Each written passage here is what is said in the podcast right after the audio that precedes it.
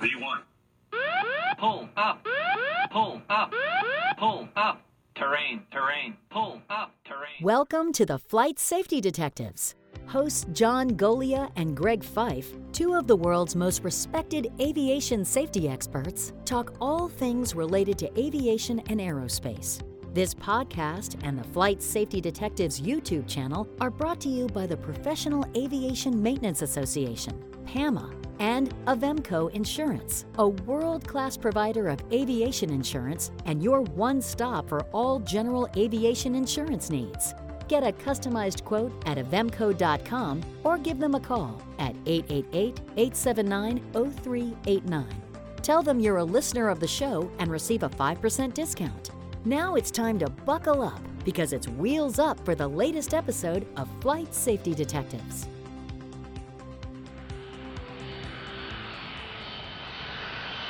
Well, hello, John. Good to see you for another episode of Flight Safety Detectives. It feels like forever since we've been on here, but you and I were traveling together a week ago, shooting off our mouth about aviation and aviation safety on the maintenance side of the house. But you're fresh off of your maintenance competition, and sounds like you had a record turnout, and the competition was outstanding. Yeah, I think that the competition was really outstanding. The number of students and military, and FedEx won the overall for the air carrier side. It was just outstanding. We had about 800 people attend. Wow, that's awesome.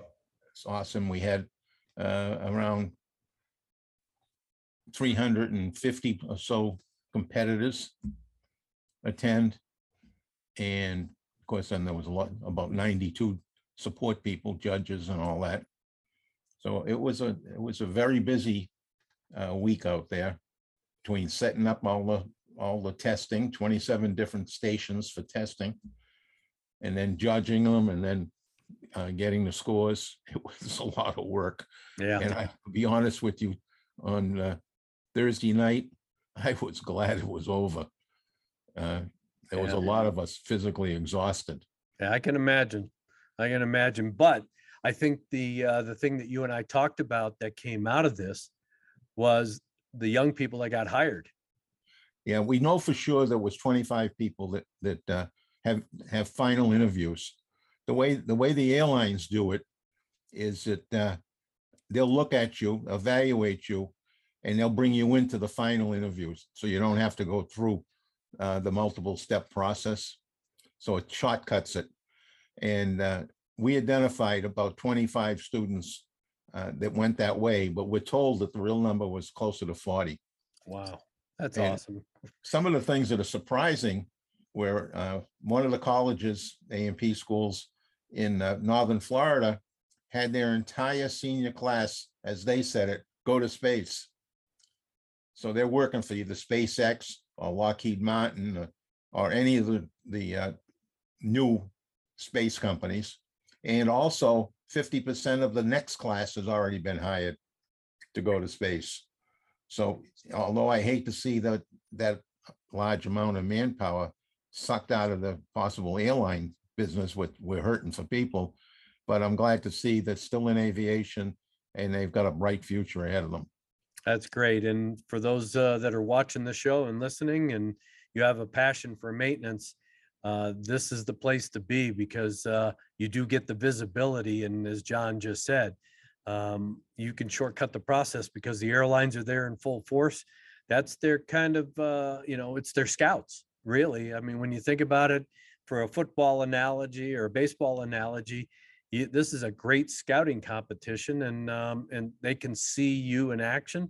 And next thing you know, you're going to be talking a job. So I think that that is the real benefit to this competition, other than the fact that you have a lot of unsung heroes. You know, the maintenance guys don't get a lot of credit.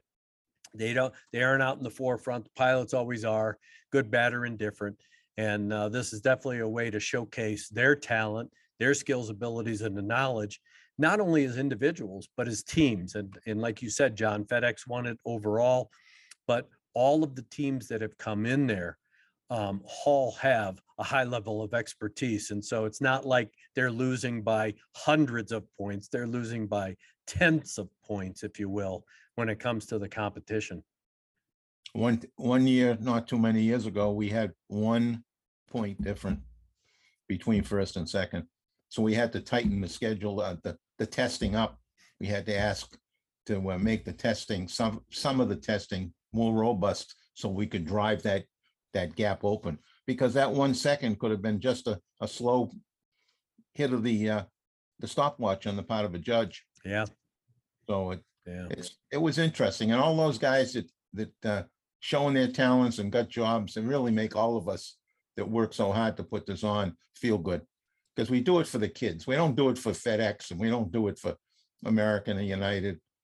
We do it for the kids to get them the start in a career. And that's what it's all about for us. So we left there quite happy. Well, congratulations, my friend, on a very successful competition. Sounds like it's going to get bigger and better for next year.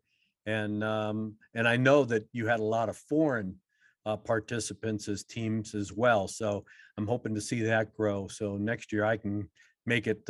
Fortunately, I wasn't able to get down there, unfortunately, and I'm looking forward to being down there. So with that being said, given the fact that we are talking maintenance, we're going to dissect the maintenance accident, the maintenance related accident in which a DC-8 Super DC-871, formerly a United Airlines airplane that ended up as a cargo hauler working for Emery Air Freight, crashed in Rancho Cordova, California in February of 2000.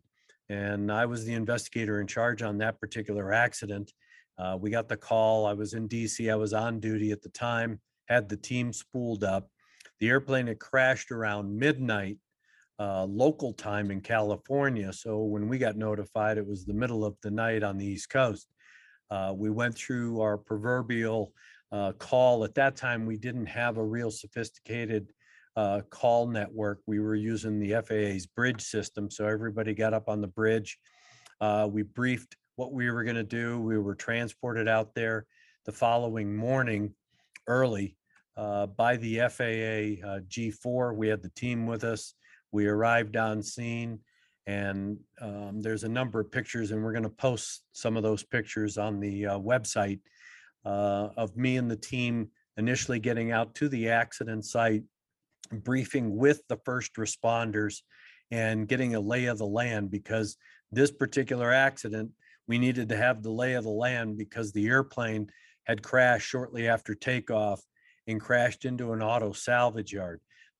So given that, we needed to really understand what we were working with and things like that. But to open this up, why don't we talk real quick, John, about some of the history, the maintenance history of the airplane prior to this flight. It had been in for heavy maintenance. They were working on the tail feathers of the airplane. The airplane was returned to service, but there were some additional issues that were handled locally by Emery. Can you just describe, what that was before I get into talking about what the scenario was once that airplane was put back into service? So the airplane was in for a heavy maintenance visit, not terribly long before this accident, by a repair facility down in Tennessee, and they were well versed in DC-8 maintenance, and they did all the Emerys and put in Burlington Northern, and all the carriers that at that point in time were big on using these stretch DC-8s because they could carry a lot of freight, and they did work on the tail. And when the airplane came out sometime later, just within a week before the crash, some additional work was done on the weekend when Emery doesn't fly the airplanes. And in this particular case, I should mention at this point that in the 70s, I worked for Emery on their freighters. So I was well versed in how they operated. And this particular DC-8 had some write-ups about elevator feel. So they determined that the dampness, the elevated dampness, because there is no gust lock, the dampness needed to be replaced. So this mechanic, and I'll talk about this mechanic right now. All right, so he's a young guy. He got his license in the 3 months before the crash, and maybe not even that long, but I'll give him the 3 months before the crash. And he worked for a contractor on these airplanes. And he got hired by Emery a month before the accident. And he's working a weekend, he's all alone, and he's got these dampeners to change. Now, if you follow the maintenance manual, those dampeners are a tough task because you got to take the elevator off. You at least got to pull it back out of the way. And somebody told him, and we don't know who, that you could get them out on some of these airplanes if you disconnect the trim tab so that that piece of linkage doesn't limit the travel of the elevator and get it out of the way. You can put the elevator in such a position you can remove the dampener without removing the elevator. And it's not every airplane you can do that, but with many of them you can. So that's what he did. And he was able to change the dampness and reassemble it. But upon reassembly, he made two mistakes to the same nut and bolt.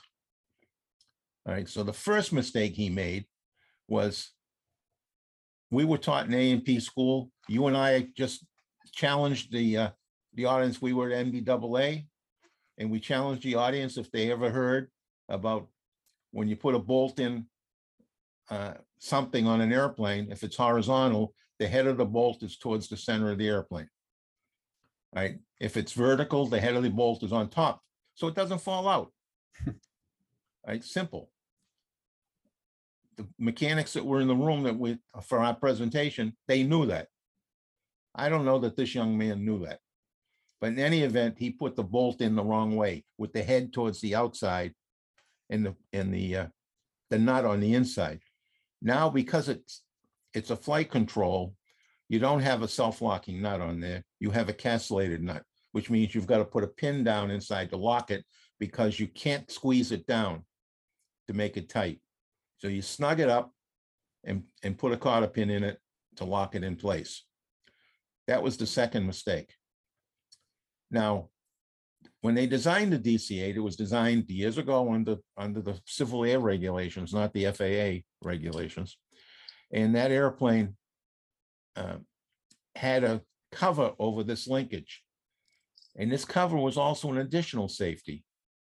This little cover would not allow the bolt to step out.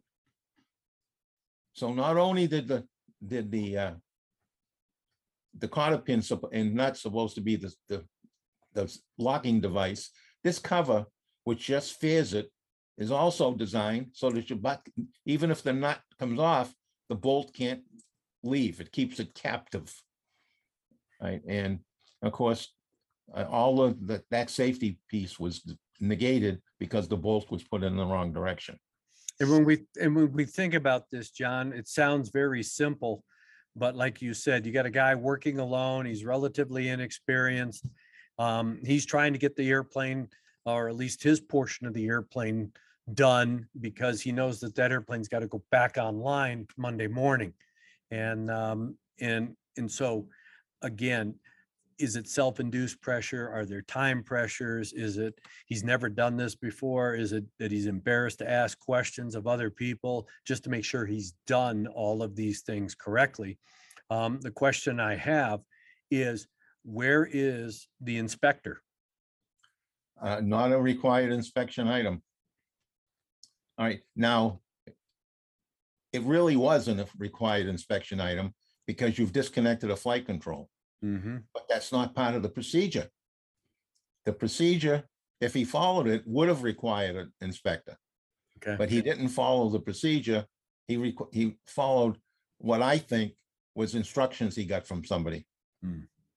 And how often do we see that where, I won't say people are making up the procedure, but they aren't following, of course, the established procedures that have been approved by the manufacturer and the FAA in the interest of time, in the interest of efficiency, if you will. We've seen this alone. You and I talked about an accident where the mechanics on a DC-10 hung an engine, you know, with a newly developed procedure that they thought would expedite things. And unfortunately, they lost the entire engine, and we lost a DC-10 in Chicago because of it.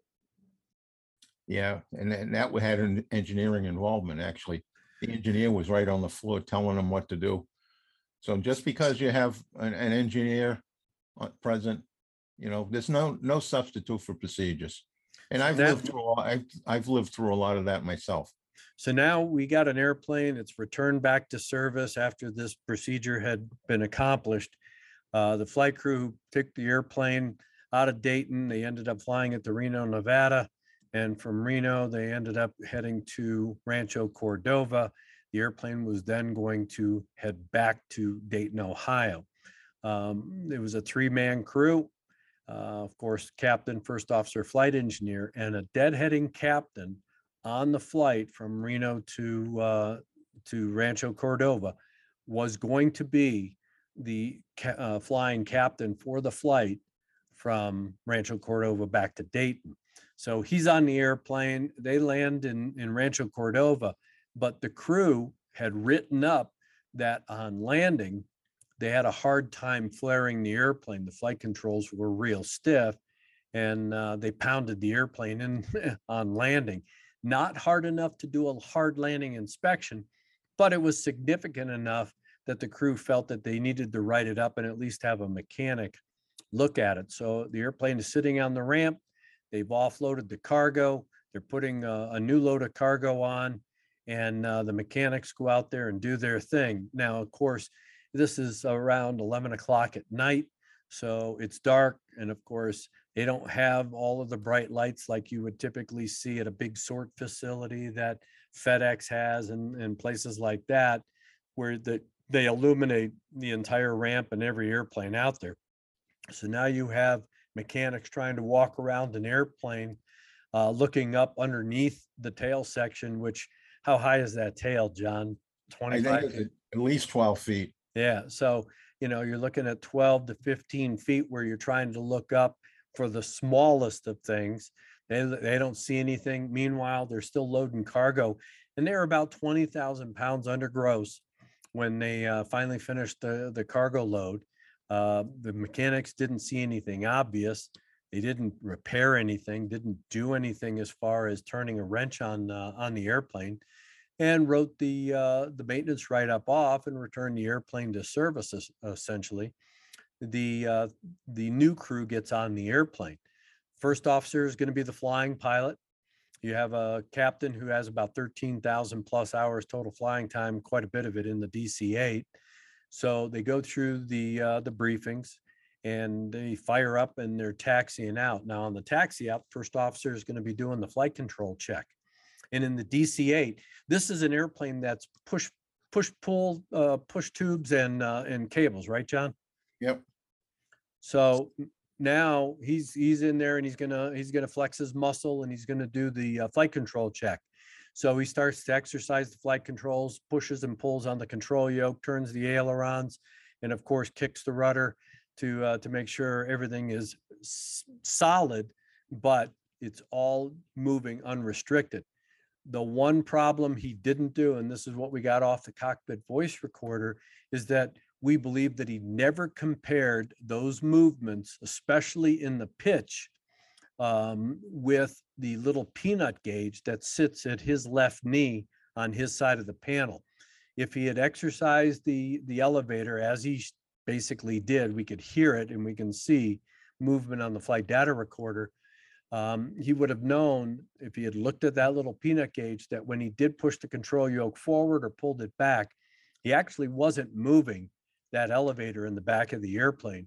Most likely he was pushing and pulling against the spring tension in the system. Correct, John? Yep. The artificial field portion.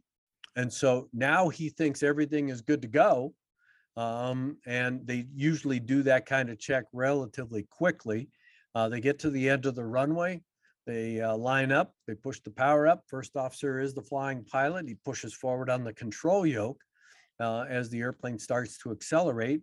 And as they go through their call outs, 80 knot, airspeed alive, all those call outs, they get to VR, except the airplane started to lift off on its own. And that is definitely unusual and counterintuitive to the way we fly airplanes. This airplane, the nose started to rotate up, and you can see on the flight data recorder data that in fact, he is, the first officer is starting to push forward on the control yoke as the airplane is rotating up, which again, that is so unusual. And we saw that, and it was verified by the flight data recorder data, but it also was confirmed by the flight crew as the airplane began to pitch upward and the first officer is pushing more forward on the control yoke to try and get the nose down. He's saying that he can't control it. And as the airplane starts to pitch up, he's trying to push. The nose isn't coming down. They know they got an issue. They don't know what that issue was. They believed that it may have been a cargo shift because that is one of those same symptoms where if the cargo shifts aft and you get a very aft CG, you're going to have an uncontrollable pitch up. And that's what they believed it to be. So, and in fact, that's what we believe too. It led us astray for a little while. It did, because all we had to work off of was the cockpit voice recorder information and the radio call to ATC saying, hey, we think we got a cargo problem, cargo shift, FCG, we need to come back. While they are transpiring through those conversations, first officer is still trying to push the nose down. He tells the captain, okay, you fly the turns. That is, you handle the ailerons. Now, the flight engineer is watching all this take place. He slides his seat up and he starts manipulating the throttles. So now you have all three of these pilots working a separate flight control, trying to get this airplane under control. So as they make the turn, as we all know in aviation, if you start the turn, the nose will naturally fall. So the captain's flying the ailerons, he rolls the airplane into a left bank turn, the nose starts to fall. Meanwhile, the first officer's got his feet up on the control column trying to push the nose down. And the flight engineer is now manipulating the thrust levers, trying to jockey the thrust. And while it sounds like they were trying to work as a team and good crew coordination, the problem is they were very uncoordinated. And the reason for that is because nobody really ever had a feel for the airplane. As the airplane would start to pitch up, they'd pull the power back, roll the airplane into a bank. When the nose came down, power would come up, ailerons would be rolled so that the airplane would level off, and the airplane started to hunt or get into a pilot-induced oscillation. They're calling air traffic, they're telling them they're coming back. And when you look at the flight data recorder data and the air traffic control radar data, you can see that they are doing a really good job of getting the airplane back around. Now, Rancho Cordova, that was an old Air Force base, so there's not a lot of ground lights around that airport. So they're literally flying over a black hole. And as they're milking this airplane around and trying to maintain control, doing those pilot things, by feel, to get the airplane back around. What they weren't monitoring was their altitude. And during the course of these pilot-induced oscillations, as they were trying to get the airplane back to a final approach, the pitch oscillations became so big, and they were only about 900 to 1,000 feet off the ground to begin with. Those pitch oscillations, as they were rounding basically a turn towards base to final, the pitch oscillation was so great or so large that they ended up striking the ground. And as they were turning, the left wing actually struck a building, and that building was part of an auto salvage yard where there were 10,000 cars in this auto salvage yard. The airplane collided with the ground and then spread itself as it went into self-destruction mode through these 10,000 cars in the auto salvage yard. A large explosive fire occurred, and the fire department got out there and spent a long time trying to extinguish this fire because all these vehicles were there as well. One of the biggest challenges, John, of course, was trying to separate aircraft parts from automobile parts. And of course, the premise for accident investigation is trying to determine whether there was a mechanical malfunction or failure that caused or contributed to the accident. But you got to look at the aircraft parts. And it took the team quite a while to filter through car parts, airplane parts, things like that. We'll show you those on the website through pictures. But we were also waiting to get information back from the cockpit voice recorder and the flight data recorder so that we could then try to understand what it was that we were looking for. And like you said, John, we all originally thought that there was a cargo shift. So, of course, the primary focus is to look at all of what's called the bear claws. Those are the latches that are embedded in the floor that when they put, again, a term of art, cookie sheets, that is, those are the pallets that the cargo is built up on. These weren't in containers, they were on cookie sheets. They slide the cookie sheet in and then they clamp them with the bear claws in place throughout the fuselage too. So we had to look at those to see if maybe one or more of those cookie sheets had broken loose and slid to the back of the airplane, causing an AFCG. But again, when you have that amount of destruction and that amount of fire damage, it takes a long time to filter those parts and try and find exactly what we were looking for. And of course, that was the first needle in a haystack. You know, and after this was going on, after you left the on-scene portion, I happened to be out there in California, and I went by the accident scene, took a look at it. And I also got up early in the morning and went out and visited with the guys that loaded the airplane. And they told me there was only one cookie sheet on the airplane. The rest were igloos. Well, you got these little igloos, and they're not so little. Yeah. You got these igloos in the place, they can't have a load shift, because the one in front of it can't come back because we got this house in the way. So, yep. And that's the process. At the same time, Charlie Pereira, in reviewing the flight data information and comparing it to Fine Air's load shift in Miami, said it doesn't look like a load shift. Yep. The flight controls are not moving like a load shift, like it was a load shift. So that changed. That was the point where the complexion of the accident changed. And that's the process of accident investigation, is not only looking at what you have that you're working with currently, but you got to look back at other similar type accidents to see if there are, in fact, similarities. If there are, then that can guide the investigation. But in this case, like you were just talking about, there were substantial differences in the performance of the airplane, the maneuver or the movement of the flight controls and things like that, that led the team to go in a different direction. And that was that it wasn't a cargo shift, but something else. And the flight data recorder, as soon as we got that and we plotted all that data, and we saw that the airplane auto-rotated at about 147 knots, the nose started coming up and the first officer's pushing forward on the control yoke, we knew that something substantial had happened. And we started to look at other performance characteristics. That was, of course, the movement of the elevator. And when we saw that the elevator wasn't moving in concert with the movement of the airplane, we knew that that's where we needed to focus our attention, was now looking at the tail section of the airplane. And again, while that's happening, looking at the hardware, John, you know that we're always looking at the maintenance records, and we start sifting through those maintenance records to see who touched, where the fingerprints were, if you will, on that tail section. And like you talked about earlier, we knew that that airplane had just had heavy maintenance. We knew that the tail section was a focus of that heavy maintenance. So now you got to start to marry up all of this information and see how it builds to a storyline. And that storyline, unfortunately, was what you were talking about, that there was a mechanical malfunction due to a maintenance error whereby the system that controls pitch was incorrectly put back together again by this young mechanic. Yes, that was painful for me to uncover that. You know, we did a lot of work. I went down to that repair facility in Tennessee and talked to the people who did the original work on that airplane. and they were very, very competent. They had been doing that particular type of work for a long time.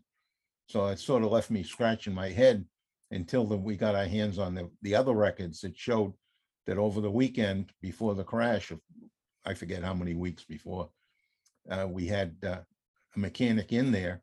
And then, we got his name, we got the records, and we got the records from the FAA. And then all of a sudden it came clear. I was one of those guys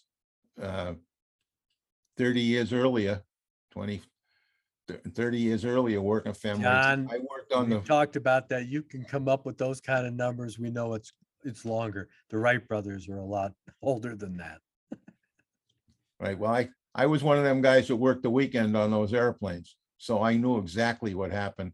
And he's a new guy. He gets the weekend. They give him instructions, very little instructions. It's almost like you're on your own. And this poor guy got caught up in it. Now, when that bolt backed out, what happened with that control arm? Was that the bolt that hooked the control arm to the trim tab? Yes. And so there's a big cast piece that's attached to the tab, and the rod comes back with a rod end on it, so it's got swivel in it.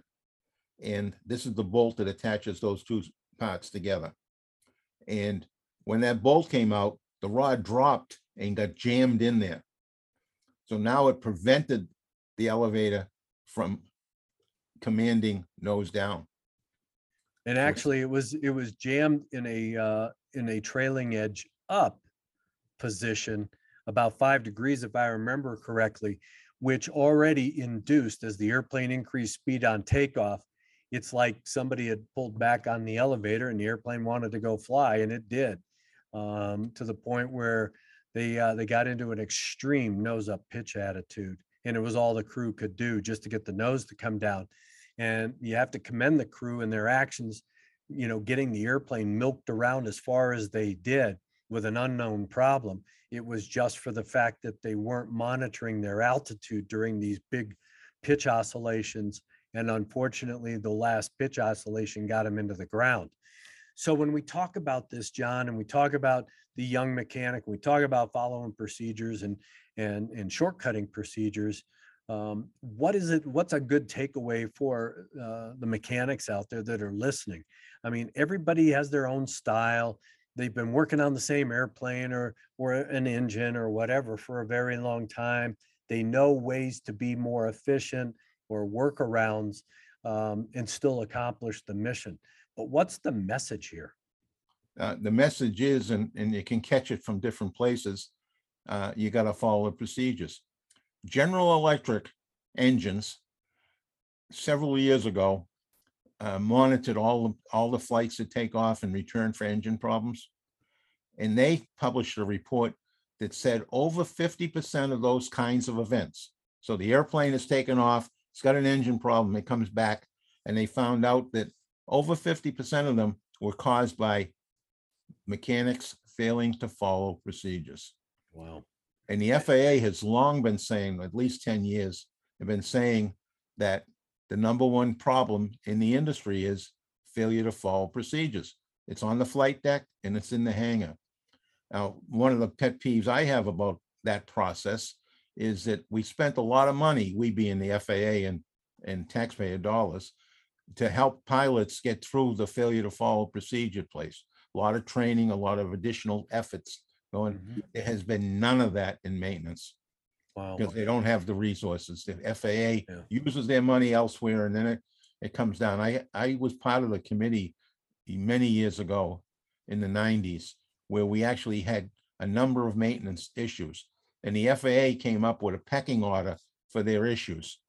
And we were on there. We were on the third page. But the money that Congress gave the FAA to deal with those issues ran out on the first page. Wow. So the maintenance were never funded to the level they needed to be funded. And one of the recommendations, the board made a lot of recommendations out of this particular accident, but one of the recommendations was, of course, to the FAA about that very subject. And they went out, sent a bunch of inspectors out over a short period of time, and they found they identified well over 100 instances where airline mechanics were not following procedures when they were turning wrenches on airplanes. I mean, where's the oversight, John? Not only by the FAA, is because they do have a primary or principal maintenance inspector assigned to them, but where's the airline? Where's the management of that airline making sure that their folks are doing what they need to be doing and doing it properly? Yeah, how do you do that with one guy on the clock? One mechanic babysitting that airplane over the weekend.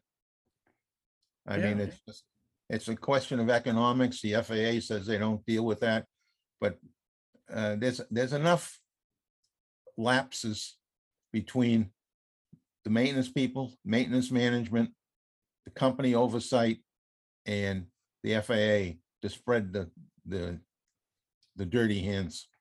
It just seems to me that a very simple solution is, okay, yeah, I understand economics, but in the interest of aviation safety and the loss of an airplane, which is really going to boost somebody's economics as far as the insurance and things like that, put two people out there, put three people out there on the weekend. You're going to have somebody turning a wrench. Somebody should look behind, the work and make sure that it's been done properly.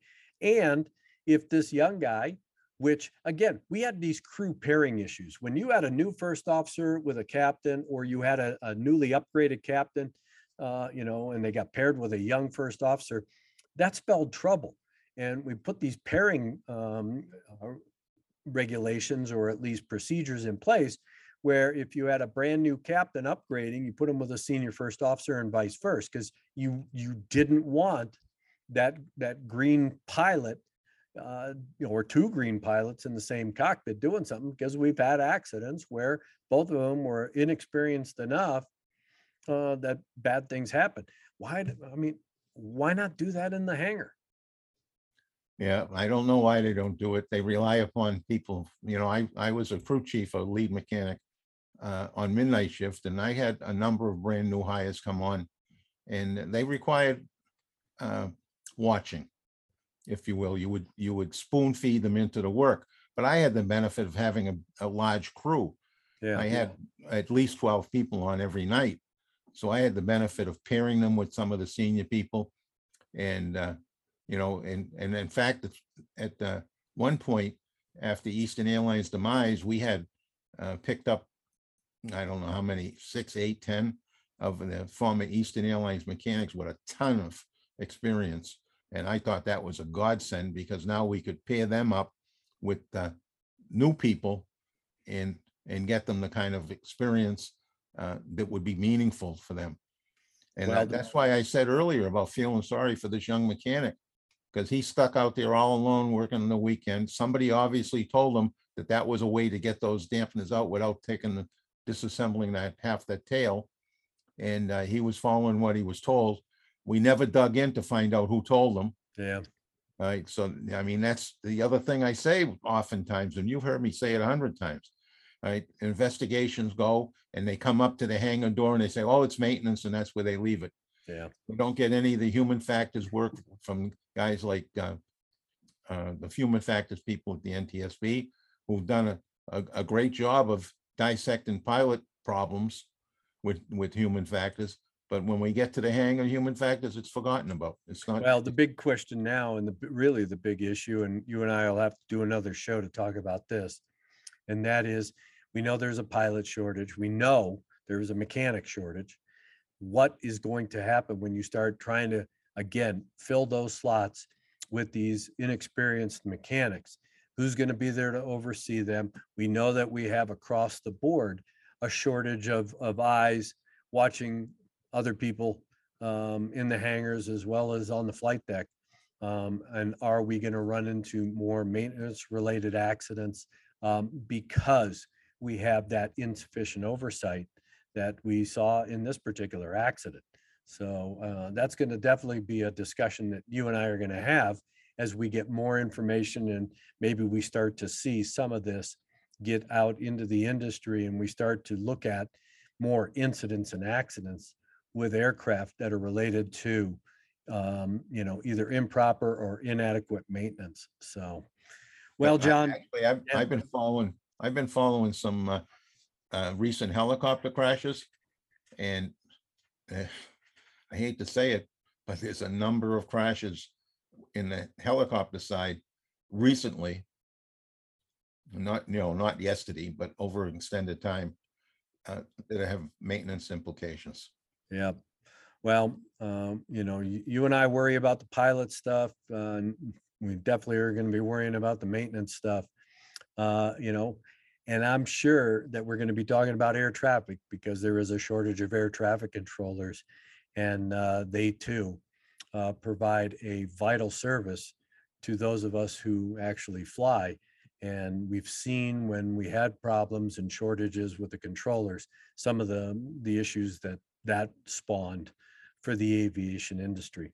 But, yeah, I think the FAA may have taken to heart some of the air traffic problems, because I was just talking to an air traffic controller who's now about 2 years into the job, and he was saying how they've been sequestering the new people and not letting them work alone for months.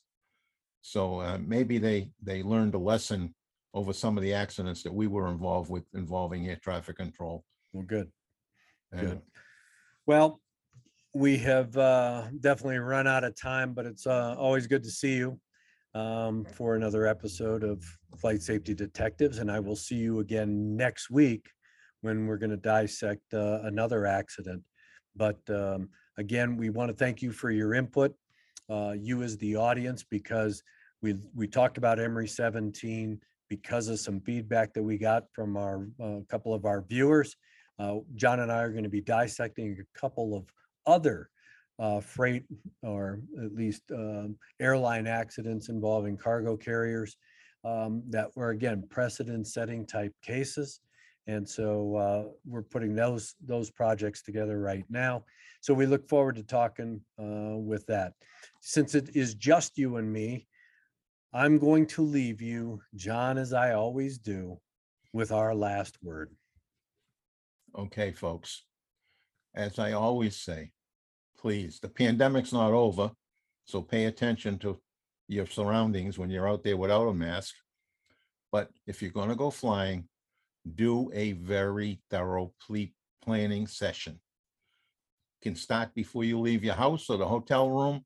Start thinking about your flight. Put your head in the game.